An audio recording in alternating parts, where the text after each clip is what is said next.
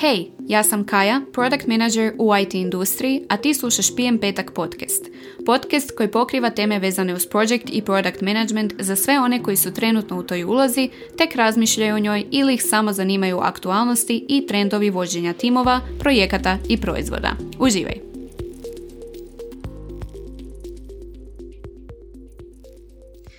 Bog! Dobrodošao ili dobrodošla u treću epizodu PM Petak podcasta. Stvarno mi je teško povjerovati da se družimo već treći mjesec za redom, da je zima gotova i evo prije nekoliko dana je počelo proljeće. Nadam se da smo se svi razbudili iz tog nekog zimskog sna i letargije i da ovo vrijeme i sunce i malo više temperature posljednjih nekoliko dana stvarno iskorištavate za šetnje, odmor i rekreaciju. E, nažalost, u zadnjih nekoliko tjedana e, ne nalazimo se baš u najsretnijim okolnostima i puno je stresa i nekih negativnih informacija oko nas, e, tako da svakako bih vas pozvala da dodatno pripazite na vlastito mentalno zdravlje uzmete dovoljno vremena za kvalitetan odmor, opuštanje i da zapravo probate malo napraviti pauzu, dići se sa stola, otići u šetnju i eto tijekom te šetnje možete poslušati i ovaj podcast. Također, htjela bi se svima zahvaliti na vrlo korisnim povratnim informacijama koje mi šaljete i također prijedlozima tema za sljedeće epizode. Svaka konstruktivna kritika i povratna informacija mi je od velike vrijednosti i važnosti i naravno jako ću se truditi obraditi sve teme koje predlažete u narednim epizodama. Danas sam odabrala jednu temu Naime, želim s tobom pričati o izazovu s kojim sam se suočila na početku karijere, odnosno u posljednjih nekoliko godina i još uvijek se suočavam. Zbog toga što početak karijere je nekako svim mladim ljudima težak sam po sebi.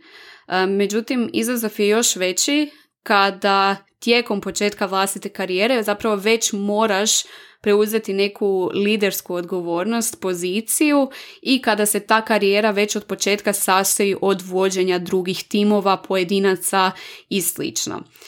Zašto je to toliko kompleksno i teško? Pa vidim po sebi, zapravo ni sami nismo formirane osobe u potpunosti, a drugima zapravo već sad u ovim ranim fazama naše karijere trebamo biti uzor, stup, potpora i pružati im sve što je potrebno kako bi se osjećali i motivirano i inspirirano i kako bi bili zapravo vođeni kroz nešto na čemu rade.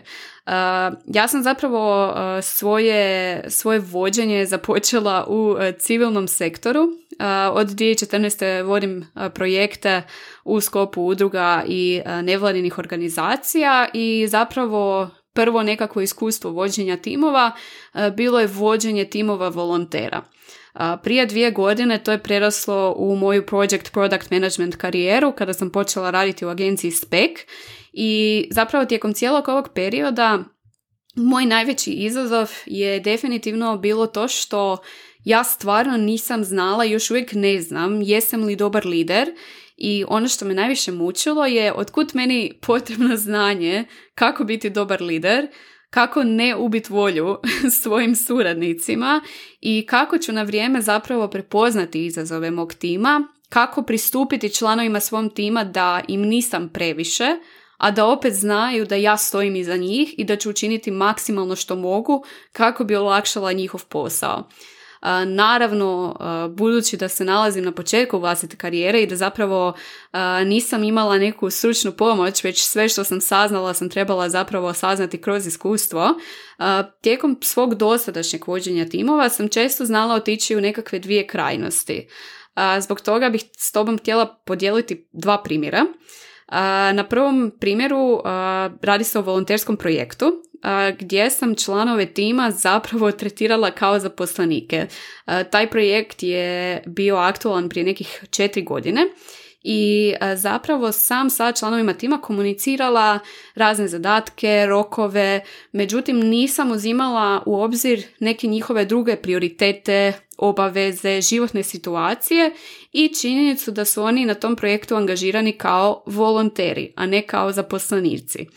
I naravno nisam na pravilan način motivirala članove tima i nisam na ispravan način komunicirala. I naravno to se pretvorilo u određenu frustraciju i s njihove strane budući da oni nisu bili osjećali nekakav doprinos projektu, nisu se osjećali motivirano, a ja sam opet bila vrlo frustrirana kad nešto ne bi bilo izvršeno na vrijeme i to sam zapravo pripisivala njihovoj nebrizi i manjku motivacije za sam projekt.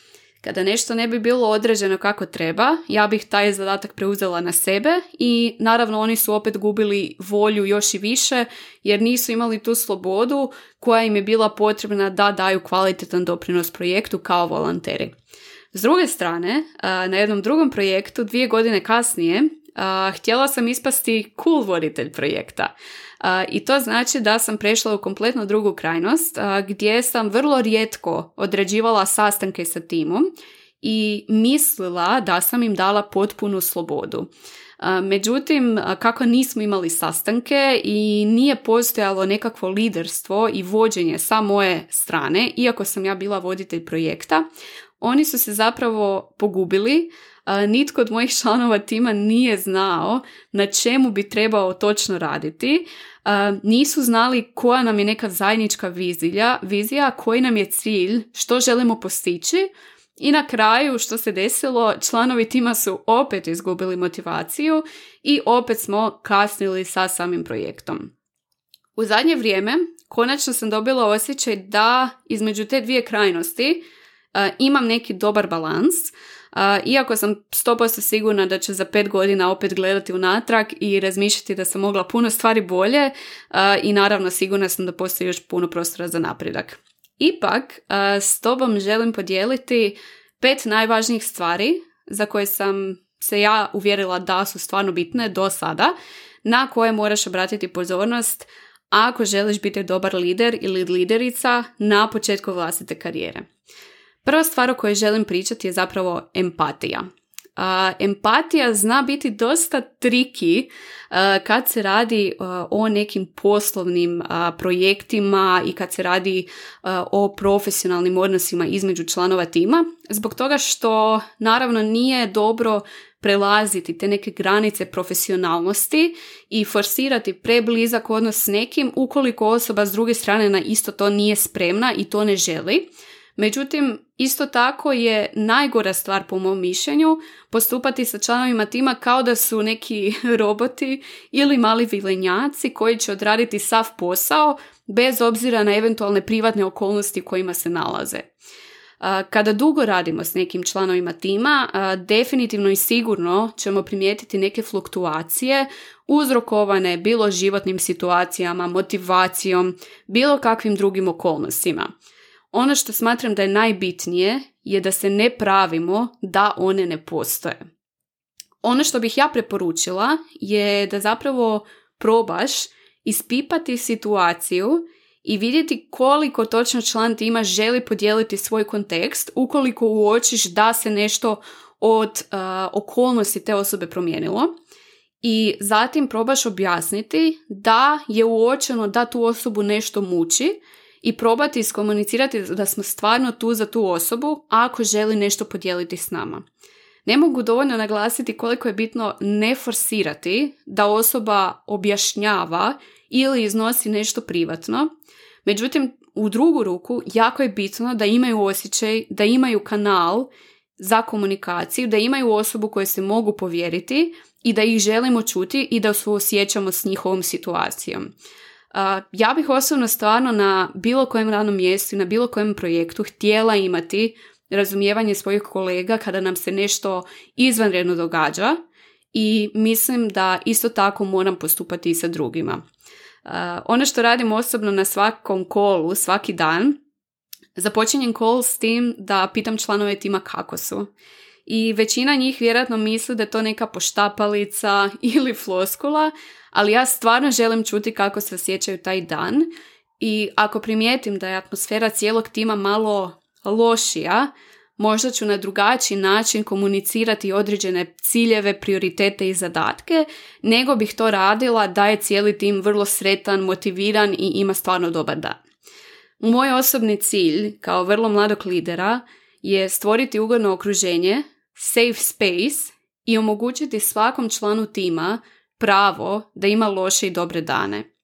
Mislim da moramo slaviti dobre dane, postignuća, sreću, ali isto tako biti vrlo snažna podrška u lošim danima i članovima tima pružiti support koji trebaju. Druga stvar o kojoj želim pričati je jasna komunikacija. Nevjerojatno bitno za sve koji se nalaze na liderskim pozicijama.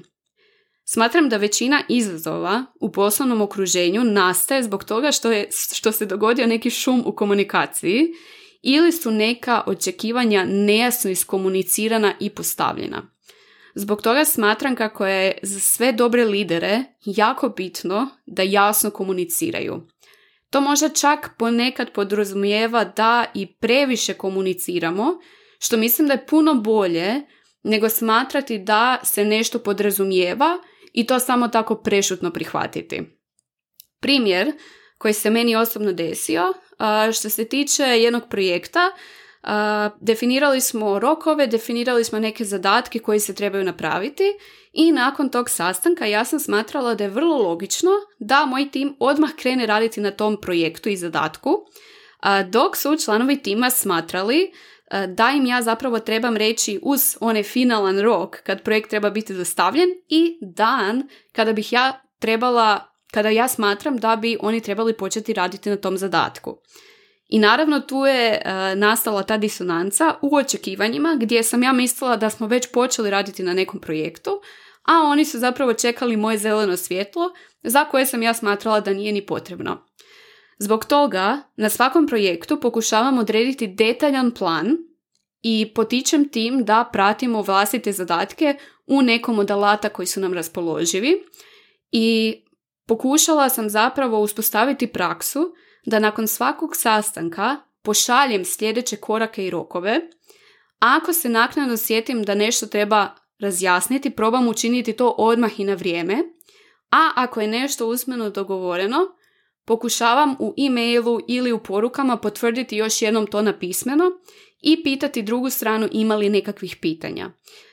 Sa takvim pristupom primijetila sam da je komunikacija puno neformalnija, puno opuštenija, nema nekih skrivenih očekivanja i svi se zajedno osjećamo puno ugodnije u našoj radnoj atmosferi. Sljedeća stvar o kojoj želim pričati je feedback.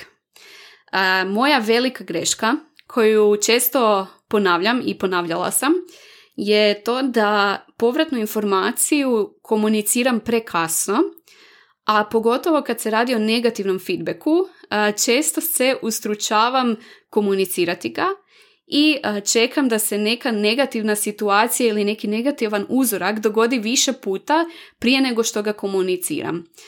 Koji je razlog tome? Stvarno mi je neugodno komunicirati negativan feedback. U drugu ruku, sa komuniciranjem pozitivnog feedbacka nikad nemam problema. Međutim, kada nekome moram ukazati na nešto što možda ne radi najbolje, stravično mi je teško to izreći i sve bih napravila da to odgodim.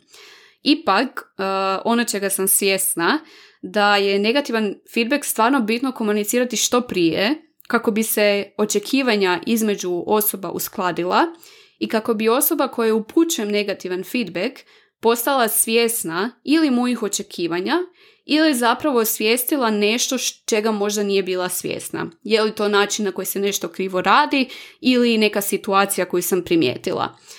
također smatram da je jako, jako bitno negativan feedback potkrijepiti primjerima i vrlo, vrlo konkretnim situacijama. Tu je stvarno bitno izbjegavati rečenice poput ti uvijek radiš ovo i ovo. Nikad nisi napravio ili napravila ovo i ovo. Bitno je ponuditi vrlo konkretne načine na koje se nešto može popraviti.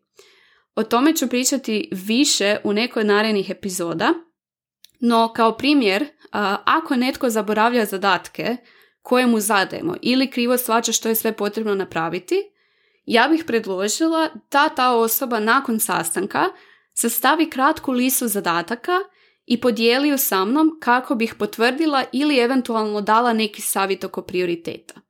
I to je način na koji odmah nešto što smo primijetili pokušavamo ispraviti i ta osoba naravno dobiva pravovremenu informaciju.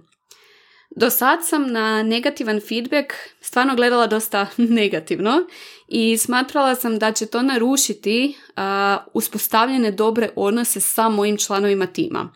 Međutim, što se više forsiram komunicirati taj negativan feedback na vrijeme, zapravo sam u većini slučajeva samo produbila i osnažila te odnose, jer je druga strana shvatila da želim biti iskrena, da joj želim pomoći i da ništa ne upakiravam u celofan. Pozitivan feedback je nešto što često izostavimo, međutim smatram kako je jako bitno drugima pokazati i tu stranu, da vidimo i cijenimo sve što dobro rade, a ne da se samo usredotočujemo na negativne stvari. Pozitivan feedback također treba potkrijepiti konkretnim primjerima i izbjegavati nekakve generičke rečenice iz kojih zapravo nije jasno što je osoba dobro napravila. Također, za dobrog lidera smatram da je jako bitno raditi na sebi. Kao što sam već prethodno spomenula, na početku karijere lideri često nemaju iskustva i zbog toga je rad na sebi ključan. Naravno, raditi na sebi možemo na milijardu načina. Kroz knjige, kroz online tečajeve, ali ono što smatram najkorisnijim je zapravo što više angažmana gdje stvarno imamo priliku voditi timove, raditi s ljudima i sve te svoje vještine razvijati u praksi. E, definitivno bih svima preporučila da se ne usručavaju pitati starije i iskusnije za savjet. Time ne smetamo starije, već jednostavno prikupljamo njihovo dugogodišnje iskustvo i skraćujemo vrijeme koje nam treba da shvatimo neke stvari. Također, volim tražiti česte povratne informacije od članova tima na moj rad i uvijek prioritiziram samo refleksiju. Stvarno je bitno da utišamo vlastiti ego i prihvatimo konstruktivne povratne informacije, iako se s njima možda i ne slažemo. Te sve povratne informacije, kada ih prikupimo, potrebno je pretvoriti u konkretan plan. Kako ćemo poraditi na sebi, a ne samo primiti informaciju, zaboraviti ju, spremiti u ladicu i ne napraviti ništa s njom.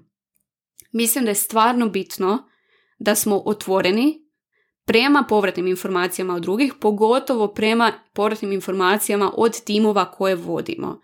Oni možda stvarno ponekad uoče neke stvari koje smo mi previdjeli i mislim da je jako, jako bitno stvarno ih aktivno slušati. Zadnja stvar o kojoj želim pričati je osnaživanje drugih. Osnaživanje drugih je meni osobno jedna od najvažnijih karakteristika dobrih lidera, jer smatram da svaki dobar lider mora imati sposobnost uočavanja potencijala kod drugih. I to je osobno meni najdraža stvar kod mog posla i kod vođenja timova. Moj fokus je uglavnom na osnaživanju i unapređenju ostalih. Jednog dana stvarno želim biti osoba koja će uočiti čitav spektar potencijala kod svih osoba s kojima radim i koja će moći dati konkretne savjete kako da uspiju u svojim nastojanjima i kako da uvijek ciljaju na neku stepenicu više. Za to mi trebaju velike vještine i za to moram biti sposobna što točnije procijeniti neku osobu, prilagoditi toj osobi zadatke, projekte, viziju projekta na način da ta osoba zapravo osjeća kako raste. To zvuči jako lagano, međutim stvarno je teško jer ponekad u poslovnim okolnostima i nemate na raspolaganju određene zadatke projekte koji bi toj osobi bili dobar fit. Međutim, pokušavajući stalno prilagoditi situaciju osobama s kojima radimo, ipak možemo ostvariti određen napredak. Osobno se stvarno trudim ponuditi resurse za rad na sebi drugima, savjetovati ih što mogu napraviti da još više nešto nauče i naravno uvijek sam dostupna za sva pitanja koja oni mogu imati. Mislim da je isto jako bitno dopustiti članovima tima da uče na vlastitim greškama, a ne tražiti savršenstvo, tražiti od njih da sve savršeno rade i nikada ne griješe, a kad griješe onda prelaziti u micromanagement ili još gore preuzimati zadatke svaki puta kada nismo zadovoljni sa outputom članova našeg tima. Mislim da je to možda najtoksičnije ponašanje koje se može dogoditi na radnom mjestu i stvarno ga pokušavam izbjeći, odnosno pokušavam izbjeći da sam ja uzrok takvih okolnosti i naravno pokušavam uvijek adresirati ako to vidim kod ostalih. Dakle, da sumiram cijeli ovaj podcast, moguće je da na početku vlastite karijere budemo dobri lideri, iako još puno toga moramo naučiti, a neke od najvažnijih stavki o kojima moramo voditi računa su empatija, jasna komunikacija, feedback, rad na sebi i osnaživanje drugih. Ako netko od članova mojeg tima ovo sluša, sigurna sam da definitivno ne ispunjavam uvijek sve o čemu sam pričala u ovom podcastu, no to i nije svrha. Bitno je da smo stvarno svjesni što možemo postati, što možemo popraviti i koje vrijednosti trebamo njegovati. Ako imaš još ideja o tome što je bitno kako bi bili što kvalitetniji lideri i što bolje služili svojim timovima već na početku karijere, tipkamo se na Instagramu ili Facebooku pod PM Petak. Također, piši mi o kojim temama želiš slušati u sljedećim epizodama podcasta. Nadam se kako ti je ova epizoda bila korisna, a ponovno se družimo za četiri tjedna u još jednoj epizodi PM Petak podcasta.